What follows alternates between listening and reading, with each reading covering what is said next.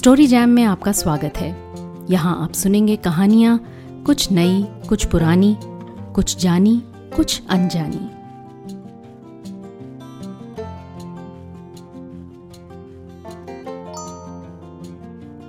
आज सुनिए सूर्यबाला की लिखी कहानी वे जरी के फूल। तब राधा मौसी की शादी थी और औरतों का कोई ठिकाना नहीं था कि कब वो बरामदे में बिछी दरी पर इकट्ठी हों, ढोल मजीरे पीट पीट कर गाने लगे। किसने गूंधीरे सुहाग भरी चोटी, बाबा जो लाए हजार भरी मुहरे, दादी ने गूंधीरे सुहाग भरी चोटी, अम्मा ने गूंधीरे सुहाग भरी चोटी। मेरी इंटरमीडिएट की परीक्षा पास थी, सो चारों ओर के धूम धड़ाके से बहिष्कृत कर मुझे सिर्फ चुपचाप अपने कमरे में सिर गाड़ कर पढ़ने की सख्त हिदायत दे दी गई थी। हलवाई कचौरियों के लिए अजवाइन मांग रहा होता, मांगने दो। शामी आने वाला दरवाजे पर चिल्ला रहा होता, चिल्लाने दो। लाल हरी झंडियों के लिए सुतली और कैंची की फरमाइश हो रही होती, होने दो। तुमसे मतलब, तुम्हें कैंची या सुतली लेकर दौड़ने की जरूरत नहीं साहबजादे, हम सब समझते हैं। फर्स्ट डिवीजन ना आने पर हम इस तरह के कोई बहाने सुनने को हरगिज तैयार नहीं कि क्या करता, राधा मौसी की शादी थी। हाँ, राधा मौसी की शादी थी।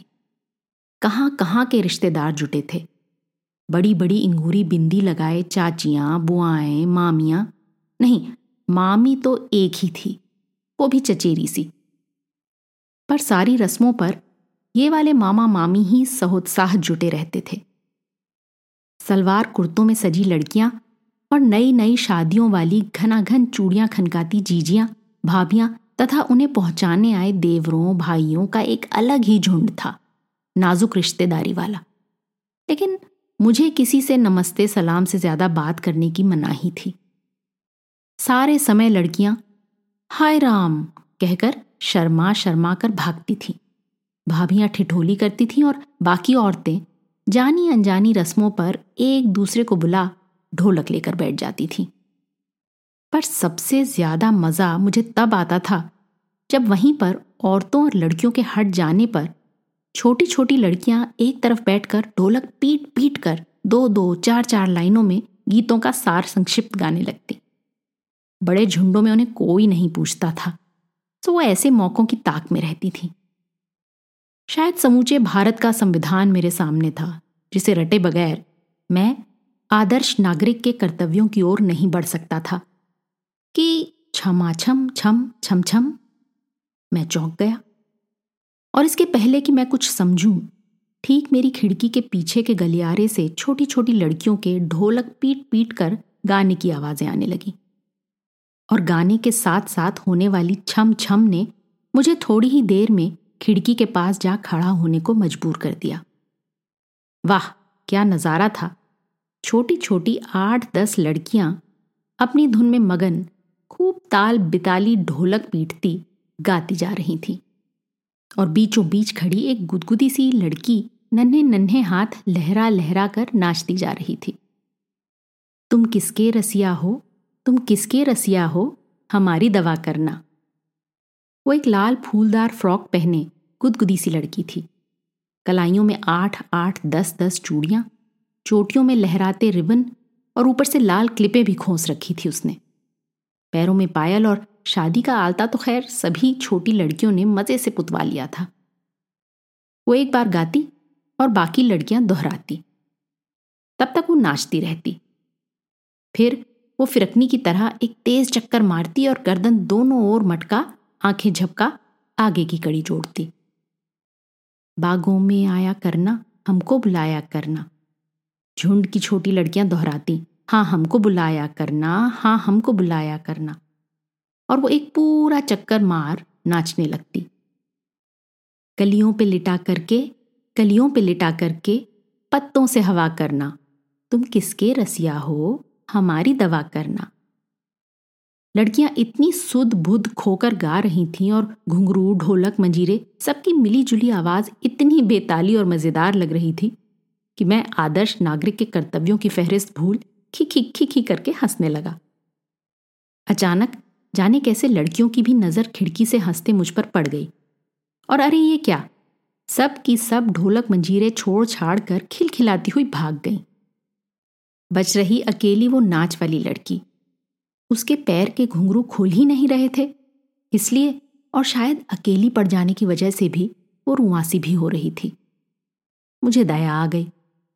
बाहर निकलकर बोला, आओ मैं खोल देता हूं। उसने एक पल को शंकित दृष्टि डाली, फिर शायद मेरी सादगी और बड़प्पनी अंदाज से प्रभावित हो पैर आगे बढ़ा दिए। मैंने घुंघरू खोलकर उसे चिढ़ाया भी और चढ़ाया भी। वाह, तुम तो बहुत बढ़िया नाच लेती हो, शाबाश। उसका सारा मलाल घुल गया था। जोर से शर्माई और हंसती हुई भाग गई। वो रुक्की थी थी तो मामी की बहन की लड़की, पर मामी से इतनी हिली थी कि उनके साथ राधा मौसी की शादी में भी शरीक होने आ गई थी। मामी दूसरी औरतों को बताती, मेरी बहन की शादी के दस साल बाद बच्चे हुए ना, सो साज संभार हेर हिफाजत जरा ज्यादा ही है। इस रुक्की से बड़े दोनों लड़के हैं, तीनों में बस एक एक डेढ़ डेढ़ साल का फर्क। मुझे इतना मानती है ना, सो भेज दिया, नहीं तो सारे दिन बस बच्चों में ही उलझे रहना। साज संवार तो देख ही रही हो लाडो का, दिन भर सजाती संवारती कंघी चोटी करती रहती है। अरे नाच देखोगी इसका तो दंग रह जाओगी, जैसे फिरकनी। फिर वो भागती हुई रुक्की को मीठी झिड़की देकर बुलाने लगी। हाँ, मैंने भी देखा था वो मजे लेकर फिरकनी का नाच, पर तब ऐसा कुछ भी नहीं लगा था कि इस देखे गए नाच और गाने का कुछ भी कभी याद आएगा। ये एक बेहद चलती सी घटना थी, इसलिए आधे घंटे के अंदर ही मैं उस छोटी सी फिरकनी को भूल भारत का संविधान और आदर्श नागरिक के कर्तव्य रट चुका था। आखिर वो सब तोता रटंत काम आया था और आज एक आदर्श नागरिक बना बैठा हूं। गनीमत हुई कि ये बीवी बच्चे नौकरी टेलीफोन और कुछ अदद मिलने जुलने वाले मुलाकातियों का हुजूम जुट गया, वरना घर वालों ने तो मेरी तरफ से सारी उम्मीदें ही छोड़ दी थी। ना डॉक्टरी, ना इंजीनियरिंग और ना कॉमर्स ही।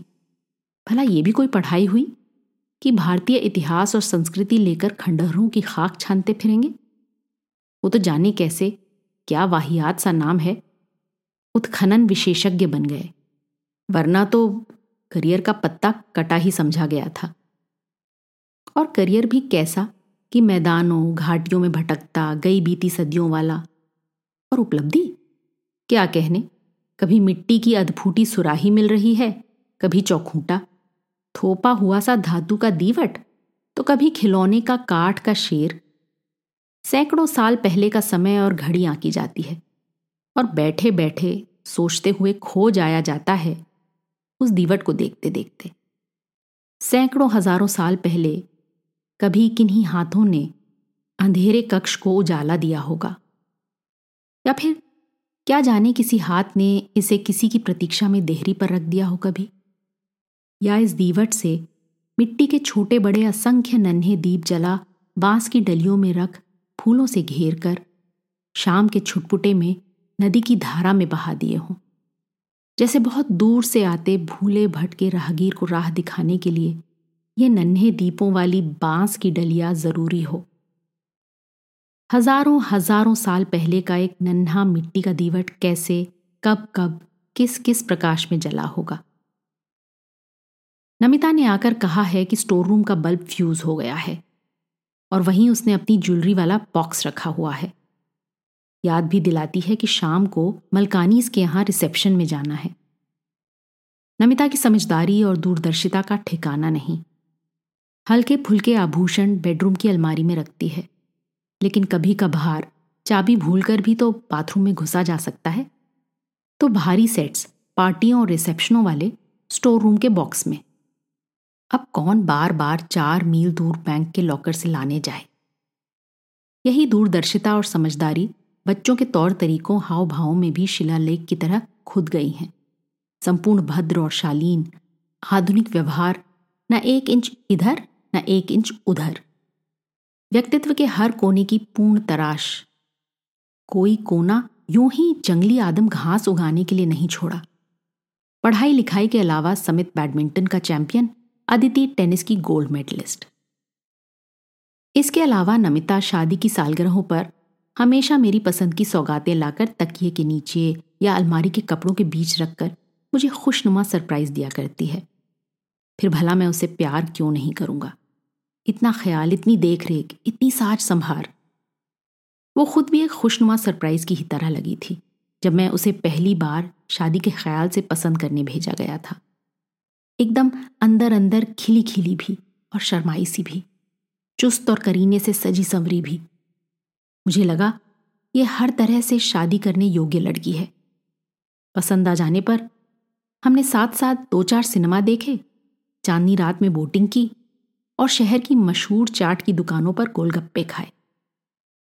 उसके बाद खानदानी पंडित जी ने विनाशकारी ग्रहों की दृष्टि बचाकर विवाह की तिथि सुनिश्चित कर दी थी और पंद्रह दिनों पहले घर वालों ने इशारे से समझा दिया कि बस अब मिलना जुलना बंद, क्योंकि रिश्तेदार आने शुरू होने वाले हैं। लेकिन आने वालों में सबसे पहले मामी आई थी और मामी के साथ रुक्की। रुक्की? कौन सी रुक्की? वही दस साल पहले की राधा मौसी की शादी वाली, हाथ लहरा लहरा कर नाचने वाली, कलियों पर सोकर पत्तों से हवा करवाने वाली। लेकिन इस रुक्की में तो उस रुक्की की कोई शिनाख्त ही नहीं। फिर भी पक्का हो जाने पर मैं जोर से हंसा। तो मामी, रुक्की को तुम इतनी पसंद आ गई और इसने अपने माँ बाप की पूरी तरह तिलांजलि दे। सन्न, जैसे समूचा माहौल ही एकदम स्तब्ध हो घुट गया हो। एक विचित्र पीहड़ मनहूस सी खामोशी अटक गई बीचों बीच। माँ, मामी, रुक्की, मैं और बीच में वही मनहूस प्रसंग पूरी भयावहता से लटका था। रुक्की किसी तरह खुद ही हट गई, मामी उसके पीछे। तब माँ ने फुसफुसा कर कहा, तुम्हें लिखा तो था कि मामी के बहन बहनोई दोनों एक साथ ही रिक्शे और ट्रक के एक्सीडेंट में। हे राम, क्या कह गया तू? क्या, कैसे, कब? मैं अवाक आतंकित सा पूछ बैठा। जाने दे, छोड़। शादी ब्याह के शुभ शगुन में ये बातें कोई आज की बात है? ढाई तीन साल होने को आए। दोनों लड़कों को उनकी बुआ ले गई। लड़की के बोझ से हिचकी, सो ये रुक्की मामी के पास ही रहती है। और ये रुक्की हर क्षण छाया सी सहमी सहमी मामी के पीछे पीछे लगी रहती है। जरा इधर उधर हुई भी तो मामी के आवाज लगाते ही आई मौसी कहती भागी भागी आ जाती है। शादी की भीड़ भाड़ में मामी के नहाने के बाद उनकी साड़ियाँ फैलाती, सूखने के बाद लाकर रखती और सिर दर्द होते ही तेल की शीशी और अमृतांजन लेकर बदहवास सी दौड़ पड़ती। बाकी समय सबके बीच कुछ ना कुछ काम लेकर अपने आप को उलझाए रखती। तीन चार दिनों के अंदर अंदर ही सब उसे जान समझ गए थे, इसलिए किसी भी काम के लिए कभी भी रुक्की की पुकार हो सकती थी। कौन? रुक्की, जरा दो कप चाय भिजवाना बेटी। रुक्की, तुम्हारी मौसी कहाँ है? कहो माँ बुला रही है। रुक्की, मामी पूछती हैं उनकी थैली किधर रखी है, उसी में भंडार घर की चाबी है, दे दो। माँ ने भी अपना स्नेह और सहानुभूति जताई थी। रुक्की को कुछ दिन मेरे यहाँ छोड़ दो, अब बहू भी आ जाएगी, सब एक उम्र समय के साथ साथ घूमेंगे फिरेंगे, सिनेमा देखेंगे, जरा मन बहलाएंगे। एक जगह रहते रहते मन उबेगा तो नरेश पहुंचा आएगा। मुझे माँ का प्रस्ताव अच्छा लगा था, बहुत अच्छा। रुक्की को हम उम्रों में हंसते चुहल करते देखने की कल्पना ही अति सुखद थी। मन ही मन निश्चय कर लिया, उसे हम सब मिलकर जी जान से खुश रखने की कोशिश करेंगे। लेकिन मामी बोली थी, ये जाती ही नहीं, हर घड़ी मेरे पीछे परछाई सी लगी रहती है। एक बार मेरा बुखार बढ़कर एक सौ चार हो गया तो आंखें रो रो कर लाल टेसू हो गई इसकी, जबकि अपने बच्चे हंसते थे। ये सोचती है मौसी को कहीं कुछ हो गया तो इसका। ये कहते कहते मामी की आंखें ही भर भर आई थीं। यार दोस्तों के बीच बैठ गरम चाय कॉफी के साथ ठहाके लग रहे थे। अंदर बरामदे में औरतों की ढोलक ठनक रही थी। अब मामी ने एक लहराती हुई बन्नी का गीत छेड़ा और अब गीत खत्म होने पर बुआजी ने एक ठस्सेदार गीत वाली गाली गाकर मामी की दूर बैठी माँ को छेड़ दिया। उसके बाद मामी का रसीला गला खांसा और साथ ही रुक्की की पुकार, कहाँ गई, चल इधर, तू क्यों नहीं गाती, चल शुरू कर। और अब रुक्की बिना एक शब्द की आपत्ति या नानुकुर किए गा रही है। मामी और दूसरी लड़कियां पूरे उत्साह से साथ दे रही हैं। किसने मंडप छवाए हरियाली बननी के, किसने बिंदिया सवारी हरियाली बननी की। बाबा मंडप छवाए हरियाली बननी के, अम्मा बिंदिया सवारे हरियाली बननी की। अरे अरे ये क्या, रुक्की तो रुक्की तो चुपचाप धराधर रोए जा रही है। चुप बेटी, चुप चुप हो जा, लोग क्या कहेंगे। शुभ शगुन के घर में रोते नहीं। क्या करें, गाने में बाबा अम्मा का नाम आ गया ना। ठहाकों के बीच मैं बुरी तरह छटपटा उठा था, लेकिन सबके बीच से उठकर अंदर नहीं आ सकता था, और अगर आ भी जाता तो क्या करता। आया बहुत देर बाद और देखा बक्सों वाले कमरे में कुछ और लड़कियों के साथ बैठी रुक्की मेरी दुल्हन के लिए तैयार हो रहे सुर्ख लाल लहंगे में जरी के फूल टांक रही है। चुनरी में सुनहरी किरणों की झालर भी अभी उसी ने लगा कर रखी थी। मामी ने पूछा था, अरे इतनी जल्दी लग गई। मैंने फौरन बड़े अपनत्व से टोका था, मुझे लगता है मामी ये रुक्की जरूर हम लोगों से छुपा कर अपने पास कोई जादू की छड़ी लिए रहती है, बस सिर झुका मंतर फूंक छड़ी से छू देती है, काम खत्म। रुक्की हंसती है, मेरी मेहनत सार्थक हो गई। मामी यूं भी मुझे पाती तो कहती, अब नौकरी पर जा रहे हो तो तुम और बहू दोनों ही देखना, कोई अच्छा खाता कमाता नेक दिल लड़का। फिर ये चक्कर जोड़ती, लेकिन दान दहेज का बिल्कुल जोर नहीं है मेरे पास। इसके माँ बाप बच्चों के लाड़ में ही लुटाते रहे, आगे की किसी ने सोची ही नहीं। और तुम्हारे मामा भी फक्कड़। फिर अपनी बहन की लड़की के लिए मैं कुछ ज्यादा कह भी नहीं सकती, जानते हो ना। मैं जल्दी से रुपये पैसे वाला प्रसंग काट कर हंसता, अरे लो, मैं लड़के वालों से कह नहीं दूंगा कि वो ऐसी लड़की है कि रात को अगर उसे भूसे की कोठरी में बंद कर दिया जाए तो सुबह तक वो उसमें सोने के तार काट दिया करेगी। मुझे बचपन में सुनाई माँ की वो कहानी सचमुच बहुत पसंद थी, जिसमें गरीब सौदागर की बेटी रात भर रोती हुई भूसे की कोठरी में बंद उससे सोने के तार काटा करती। पर अब इस कहानी की सबसे बड़ी सार्थकता यही थी कि रुक्की हंसती थी। अभिभूत हुए बिना माँ भी नहीं रह पाई। मामी से एक दिन धीमे से कहा था उन्होंने, तुम्हें एक बार जिक्र चलाना था, ऐसी सीता स्वरूप लड़की को हम सिर आंखों पर लेते। कहाँ की बात, मामी ने टोका था, तुम्हें तो बिना मोल भाव के पचास हजार मिल रहे हैं, अपनी खुशी से लोग दे रहे हैं, सच कहो क्या छोड़ पाती। माँ ने बचाव का रास्ता ढूंढा, अब मर्दों पर तो अपना वश नहीं, पर मैं तो लड़की पर ही जाती। एक ही बात है, मतलब हो नहीं सकता था ना, कुछ कहा नहीं जा सकता। मुझे तो लगता है रुक्की के नाम पर ये ना ना करते। मैं शादी करा, दुल्हन विदा करा के घर लौटा तो रिक्शे पर मामी और रुक्की का सामान रखा जा रहा था। वो रात के रिसेप्शन तक भी नहीं रुक सकती थी। मामी की लड़की नीरा को इम्तिहानों के बीच टाइफॉइड हो गया था। मामी जल्दी में ही आप बहू के हाथ में रुपए थमा आशीर्वाद देती चली गई। रुक्की ने मुझे और नमिता को नमस्ते की थी। जाने क्यों मैं मन ही मन अनायास कह उठा था, तुम आज से दस साल बाद फिर मिलोगी क्या। पता नहीं क्यों ऐसे ही मन में यह हठीला वाक्य कौंध गया था, वरना नमिता दुल्हन तो मुझे बहुत पसंद आई थी, शादी की धूमधाम भी। आश्चर्य, फिर भी मैं आज से दस साल बाद की बात सोच रहा था, जब मैं संभवतः अधेड़ हो जाऊंगा और मुझे रुक्की कहीं भी संयोगवश दिख जाएगी।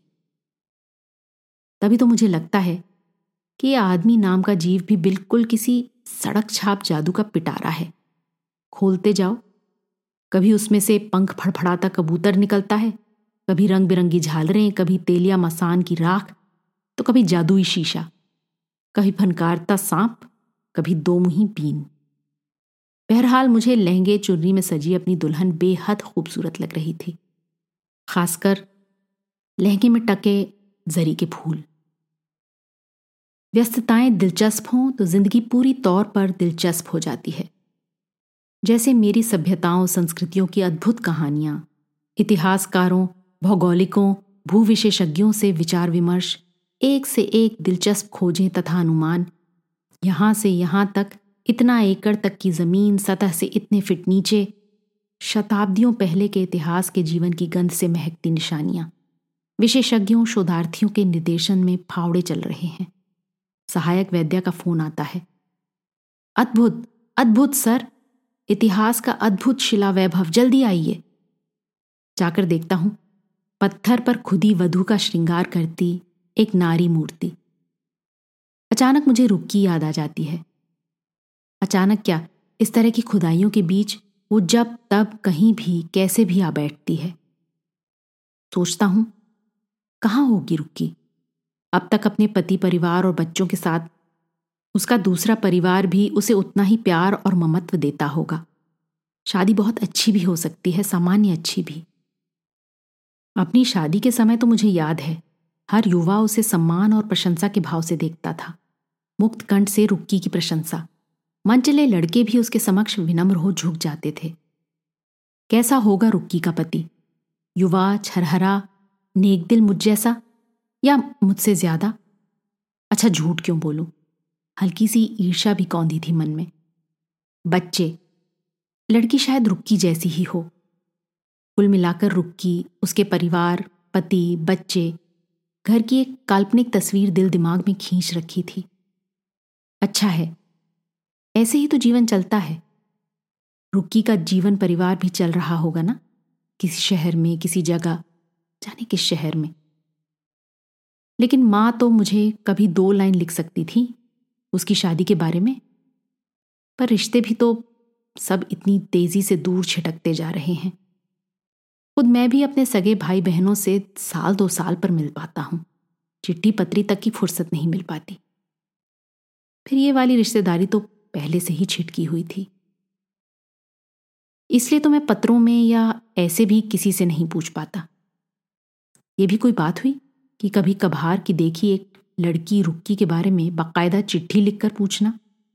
तुरंत फुरत हजार शक शुभे, और ना भी हों तो भी मुझे लगता है कि सब कुछ ऐसे ही सुंदर है। आकार और शब्द देते ही ये घाटी की घाटी बेजान हो जाएगी, मेरे इतिहास के कालखंड की घाटी। और यूं ही दिन बीतते चले जा रहे हैं कि एक दिन दोपहर बाद नमिता का फोन आया। राधा मौसी आई हुई हैं, हो सके तो जल्दी आ जाओ। नमिता का हुक्म, भागता हुआ जल्दी घर आ गया। मौसी से मिलना सचमुच बहुत अच्छा लगा, वही पुराने इतिहास खंडों की खुदाई की तरह। यानी अब मेरे उपमा रूपक सब पुरातत्वमय हो गए हैं। शाम को चाय के समय एकदम सहज भाव से पूछा था, वो उरई वाली मामी कहाँ है मौसी? अब क्यों वहीं, कहाँ जाएगी वो? अब तो भाई साहब भी साइटिका से बहुत परेशान रहते हैं, करीब करीब अपंग से ही। अरे अच्छा, और वो उनकी बहन की लड़की रुक्की? हाँ हाँ रुक्मिनी, वो भी वहीं उनके घर के पास ही रहती है। अच्छा, इतने पास शादी हो गई उसकी? और तुरंत मेरी कल्पना के पंख लग गए। क्यों ना होती इतने पास शादी? लड़की ही ऐसी थी, कोई भी पसंद कर सकता था। फिर पास का लड़का ही उसे हाथ से क्यों जाने देता? लेकिन मौसी खुद चौंकी थी। शादी? शादी कहाँ हुई उसकी? क्या? तो फिर? वहीं उनके घर के पास ही एक कोठरी किराए पर लेकर रहती है, टीचर है ना गवर्नमेंट स्कूल में। फिर नमिता की तरफ मुखातिब होकर बोली, ना माँ बाप, ना दान दहेज, ना कोई उतना देखने ढूंढने वाला ही। लड़की लाख अच्छी हो, किसी ना किसी जोर पर ही हो पाती है शादी, है कि नहीं? नमिता ने समझदार ढंग से हाँ हूं कर दी। ज्यादा ना वो रुक्की को जानती थी, ना उसने जानने में दिलचस्पी ही दिखाई। राधा मौसी चली गईं तो एक राहत भरी अंगड़ाई लेकर नमिता मुस्कुराई थी। थैंक गॉड, मैं तो डर रही थी मौसी जी कहीं रुक ना जाएं। आज हमारी एनिवर्सरी है ना? फिर एकदम शंकित दृष्टि से मेरी आंखों में झांक कर पूछ बैठी थी, तुम भूल तो नहीं गए? अरे वाह, मैंने जल्दी से अपनी सकपकाहट छुपाई थी। भूल कैसे सकता था भला? मैंने तो ये भी सोच डाला है कि आज हम अपनी एनिवर्सरी कुछ नए तरह से मनाएंगे। कैसे? नमिता की आंखें चमकी थी। बताऊं? आज तुम अपनी शादी वाला घाघरा और चुनरी पहनोगी। अरे धत! पर उसकी आंखें सचमुच प्रसन्नता से चमक उठी थीं। फिर मुझे दोबारा याद दिलाने की जरूरत ही नहीं पड़ी थी। और बहुत रात गए नमिता ने जब घाघरा चुनरी पहनी तो मैं अभिभूत होकर देखता ही रह गया उसमें टके एक एक जरी के फूल और सुनहरी किरण को। रात गहराती जा रही है। ड्राइंग रूम में अनघड़ सी रह रहकर फोन की घंटी बजती रहती है। नमिता बताती है फोन खराब है, सुबह से ऐसे ही चल रहा है, नहीं शायद शाम से। मैं मन में सोचता हूं जब से राधा मौसी गई हैं जाने कितने इतिहास संदर्भ खुले पड़े हैं सपाट धरातल से दीखते मेरे अंदर। किसी अतीत खंड में वही हथेलियां लहराती नन्ही गदबदी सी रुक्की, नई नवेली मामियों जीजियों वाले गीत पर हाव भाव दिखाती नाच रही होती। बागों में आया करना, हमको बुलाया करना, कलियों पे लिटा करके पत्तों से हवा करना। दूसरे प्रकोष्ठ में बैठी दूसरी ओर नतनयन रुक्की मेरी दुल्हन के लहंगे में सितारे टांक रही है और तीसरा प्रकोष्ठ खाली है, पूरी तरह सन्नाटा, इतना कि मैं उस अकेली कोठरी के दरवाजे पर खड़ा होने का साहस नहीं कर सकता। राधा मौसी कह तो रही थी जब तक मामी का वश चला था रुक्की रही ही, पर बाद में उनके भी तो लड़के बहू बढ़ता पनपता परिवार तो हमेशा के लिए कहीं क्या निभाया जा सकता है भला। सो वो एक तरफ होती चली गई और धीरे धीरे समा गई एक अकेली कोठरी में। भाई, देश के इतने इतने तंगहाल बेकार भटकते युवकों में दो के और बढ़ या घट जाने से क्या फर्क पड़ता है? कहाँ रह जाते हैं नाते रिश्ते, खासकर जब कच्ची सी उम्र से दो अलग अलग रिश्तेदारों के साथ खाने कपड़े पर जिया जाए। छोड़ो, मैं ही कौन किसी कहानी के नायक की तरह रुक्की के लिए बिना दान दहेज का राजकुमार सा वर जुटा सकूंगा, या फिर एकदम सारी पुरातात्विक खुदाइयां व्यस्तताएं छोड़ उसकी कोठरी के दरवाजे तक ही जाकर खड़ा हो पाऊंगा। नहीं, ये सब नहीं हो पाता। जीवन बस ऐसे ही चलता है। लेकिन ये मन भी कितना गहरा तिलिस्म है ना। हर अनुभूति सिर्फ दुख या सुख ही नहीं देती, और कभी कभी तो दुख और सुख के बीच का फासला इतना कम हो जाता है कि उन्हें अलग करना भी मुश्किल हो जाता है। जैसे इस समय कि नमिता मेरी ओर एक सुखद आमंत्रण के साथ बढ़ रही है और मैं उसके घाघरे में टके जरी के फूलों को भरी भरी आंखों से देखे जा रहा हूं।